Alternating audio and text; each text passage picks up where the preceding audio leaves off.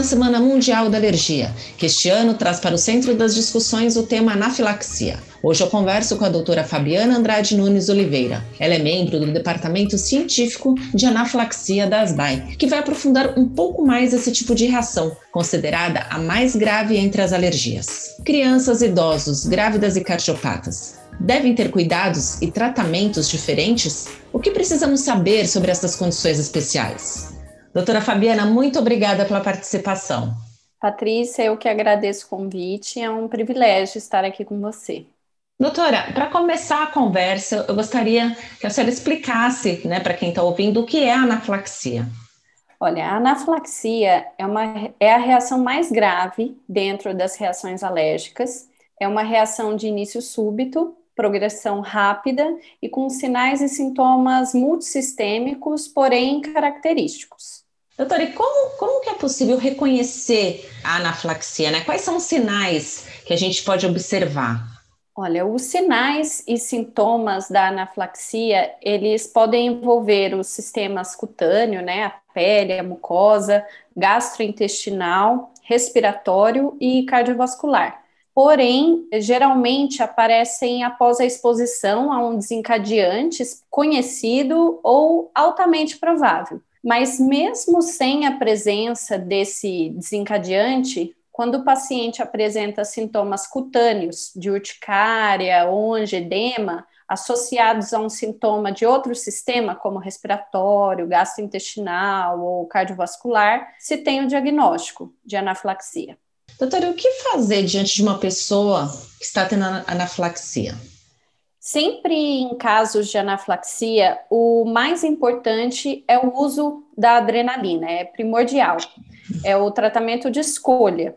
Deve ser sempre feito de imediato. Uhum. Para os pacientes que já têm um diagnóstico de anafilaxia prévio, utiliza-se a caneta de alta adrenalina, né? Adrenalina auto-injetável. Uhum. E para os casos em que é o primeiro episódio, sempre chamar por ajuda, né? O SAMU 192 ou procurar o pronto-socorro mais próximo para a realização da adrenalina.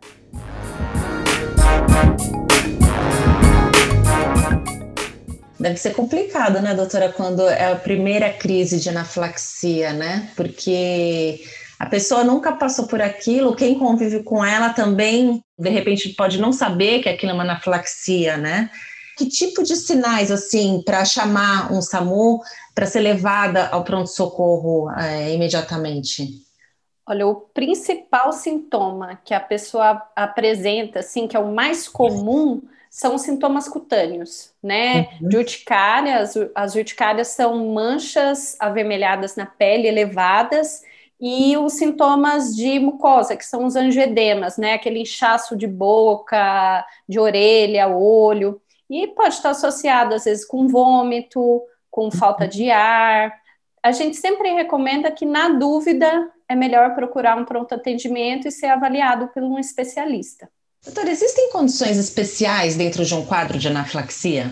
Sim, as crianças, gestantes, os cardiopatas e os idosos são considerados como condições especiais dentro uhum. da anafilaxia, porque eles são cofatores que podem uhum. influenciar na gravidade de uma reação. Então, já que existem, já existe, existem esses grupos, então vamos começar pelas crianças.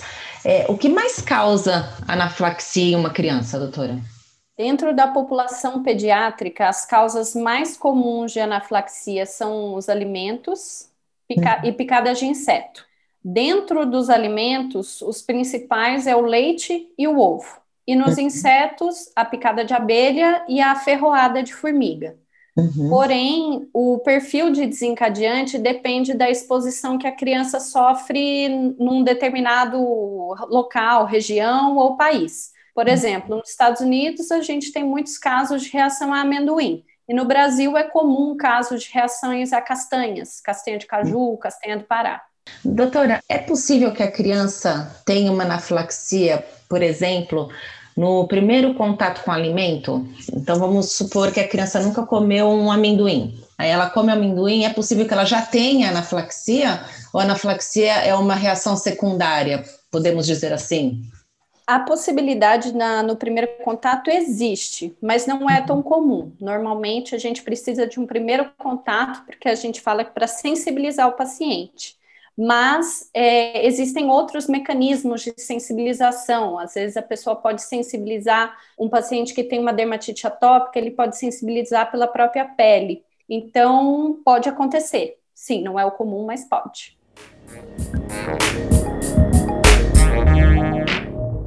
Doutora, e o que é preciso ficar atento perto de uma criança em relação à anafilaxia? E a outra pergunta que eu queria emendar com essa é se é possível que a criança, com o passar do tempo, né, conforme ela for crescendo, que ela, ela pode se curar de uma alergia, no caso alimentar, de insetos, e não ter mais uma anafilaxia? Nas crianças, em geral, a gente deve estar atento ao reconhecimento do quadro de anafilaxia, né? Porque, principalmente nas crianças pequenas, a anafilaxia pode não ser reconhecida pela dificuldade das crianças de se expressarem adequadamente. E nos casos de alergia alimentar em crianças, principalmente leite e ovo, a maioria das crianças desenvolve uma tolerância espontaneamente até a segunda década de vida. Uhum. E existem tratamentos, como a imunoterapia, que podem induzir a essa tolerância. Doutora, vamos passar agora para outro grupo, o de gestantes, né? Em grávidas, quais são as ocorrências mais frequentes de anafilaxia? nas gestantes, durante os, os nove meses gestacionais, as causas de anafilaxia são semelhantes à da população em geral. Porém, durante o trabalho de parto e no pós-parto, os medicamentos são os principais desencadeantes, principalmente os antibióticos e anti-inflamatórios. E, e, uma grávida, doutora, diante de uma anafilaxia, ela pode receber adrenalina? Sim, e deve. Né? A dose é semelhante à das não gestantes. O tratamento é, é, é quase totalmente semelhante à de uma pessoa não gestante. Na gestante, uma anafilaxia pode causar hipoxemia no bebê, pode levar a um sofrimento fetal.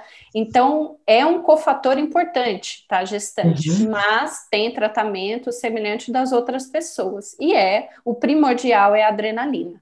Primeiramente, na gestante, realização da adrenalina de imediato, uhum. porém tem algumas particularidades diferentes na gestante, como colocar a gestante em decúbito lateral esquerdo, que assim a gente melhora o retorno veloso para o coração, tá? Que a uhum. gestante do lado lateralizada para a esquerda me melhora o retorno venoso, tá? Além de, em casos de anafilaxia na gestante, você precisa fazer uma avaliação e monitorar o bebê. Então, você uhum. precisa levar para um pronto atendimento, para um atendimento especializado. Bom, então agora vamos falar dos idosos, né? É verdade, doutora, que os casos de anafilaxia vêm crescendo entre os idosos? Sim, os casos de alergia alimentar e, consequentemente, anafilaxia vêm aumentando ao longo dos anos nas pessoas uhum. da terceira idade, e isso poderia ser explicado por alterações na microbiota, que faz parte da fisiopatologia das doenças alérgicas, juntamente com uma diminuição da resposta imune uhum. gerada uhum. nessa faixa etária. Interessante. E qual o tratamento indicado, doutora, para os idosos? Porque, assim, muitas vezes, né, quando a pessoa entra na terceira idade, é, é comum a gente perceber que outras medicações, ela passa a usar outras medicações também, né, é, com a idade. Algum risco associado entre essas possíveis medicações e o desenvolvimento de anafilaxia? Primeiramente, o tratamento da anafilaxia nos idosos é o mesmo também, da população uhum. em geral sempre ah. lembrar da adrenalina. Mas a gente precisa ficar atento aos que utilizam as medicações contínuas, pois essas medicações elas podem sim interferir no tratamento da anafilaxia.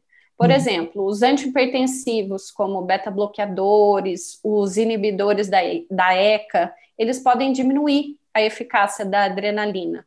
E alguns antidepressivos, eles podem até aumentar a concentração da adrenalina acima do nível que o médico deseja, né, dos desejáveis. Uhum. Por isso é de suma importância o médico da emergência indagar sobre essas medicações, o paciente ter conhecimento do que usa, os familiares, tudo isso para auxiliar no tratamento da anaflaxia ali na urgência, né, na emergência. É, então fica uma mensagem importante aí, né, para a população da terceira idade, sempre avisar os parentes, avisar os médicos, os medicamentos utilizados para não ter nenhum outro perigo, né, doutora, na hora de Isso. aplicar adrenalina. A ASBAI também está com atenção muito voltada aos cardiopatas, né? Quais os riscos que esses pacientes têm diante de uma anafilaxia? Nos pacientes com cardiopatia crônica, especialmente os idosos, a anafilaxia ela pode ser devastadora até. Porque uhum. nesses pacientes a musculatura do coração já tem danos crônicos devido à isquemia crônica, né, da própria doença. E em alguns casos graves que o paciente já tem aterosclerose, a anafilaxia pode chegar até evoluir com um infarto agudo do miocárdio. Então fica um recado aí para que, quem tem algum problema de coração é, o cuidado tem que ser Sim, redobrado. Exatamente, procurar o cardiologista, fazer segmento, ter a, doença controlada para evitar maiores consequências. Doutora, é, uma última pergunta: nos idosos, qual é o tipo de anafilaxia mais comum? É alimentar também? Igual em não, crianças? Nos idosos, não. não. Nos idosos é mais comum a reação a medicamentos. Até porque, quando a gente vai ficando mais velho, a gente tende a usar mais medicamentos e, com isso, uhum. aumenta as chances de você ter uma reação. Alguma mensagem que a senhora gostaria de deixar para quem está ouvindo o nosso podcast? Eu acho que, falando aqui no nosso tema, né, que são as condições especiais, que a gente considera como os cofatores na anaflaxia, eu acho que o mais importante é você ter conhecimento de que você tem esse cofator ou uma, uma cardiopatia, o uso de uma medicação, né, a gestante, e deixar, né, ter acompanhamento médico. Se você tem histórico de anaflaxia, você precisa fazer um acompanhamento com um especialista, o alergista, né, porque são condições que podem agravar o quadro de anafilaxia. Então, é muito importante o acompanhamento médico, sim, de todos os pacientes, né? É isso aí, doutora. Então, que as pessoas aproveitem essa semana para seguir as VAI no Instagram, que vai ter muita informação, está tendo muita informação durante essa semana. Doutora Fabiana, eu quero agradecer muito a sua participação e o canal fica aberto sempre que quiser participar. Hoje eu conversei com a doutora Fabiana Andrade Nunes Oliveira, membro do Departamento Científico de Anafilaxia da ASVAI. Acompanhe as nossas mídias sociais: Instagram, YouTube, Facebook e Twitter. Nosso site é www.asbai.org.br. Até o próximo episódio.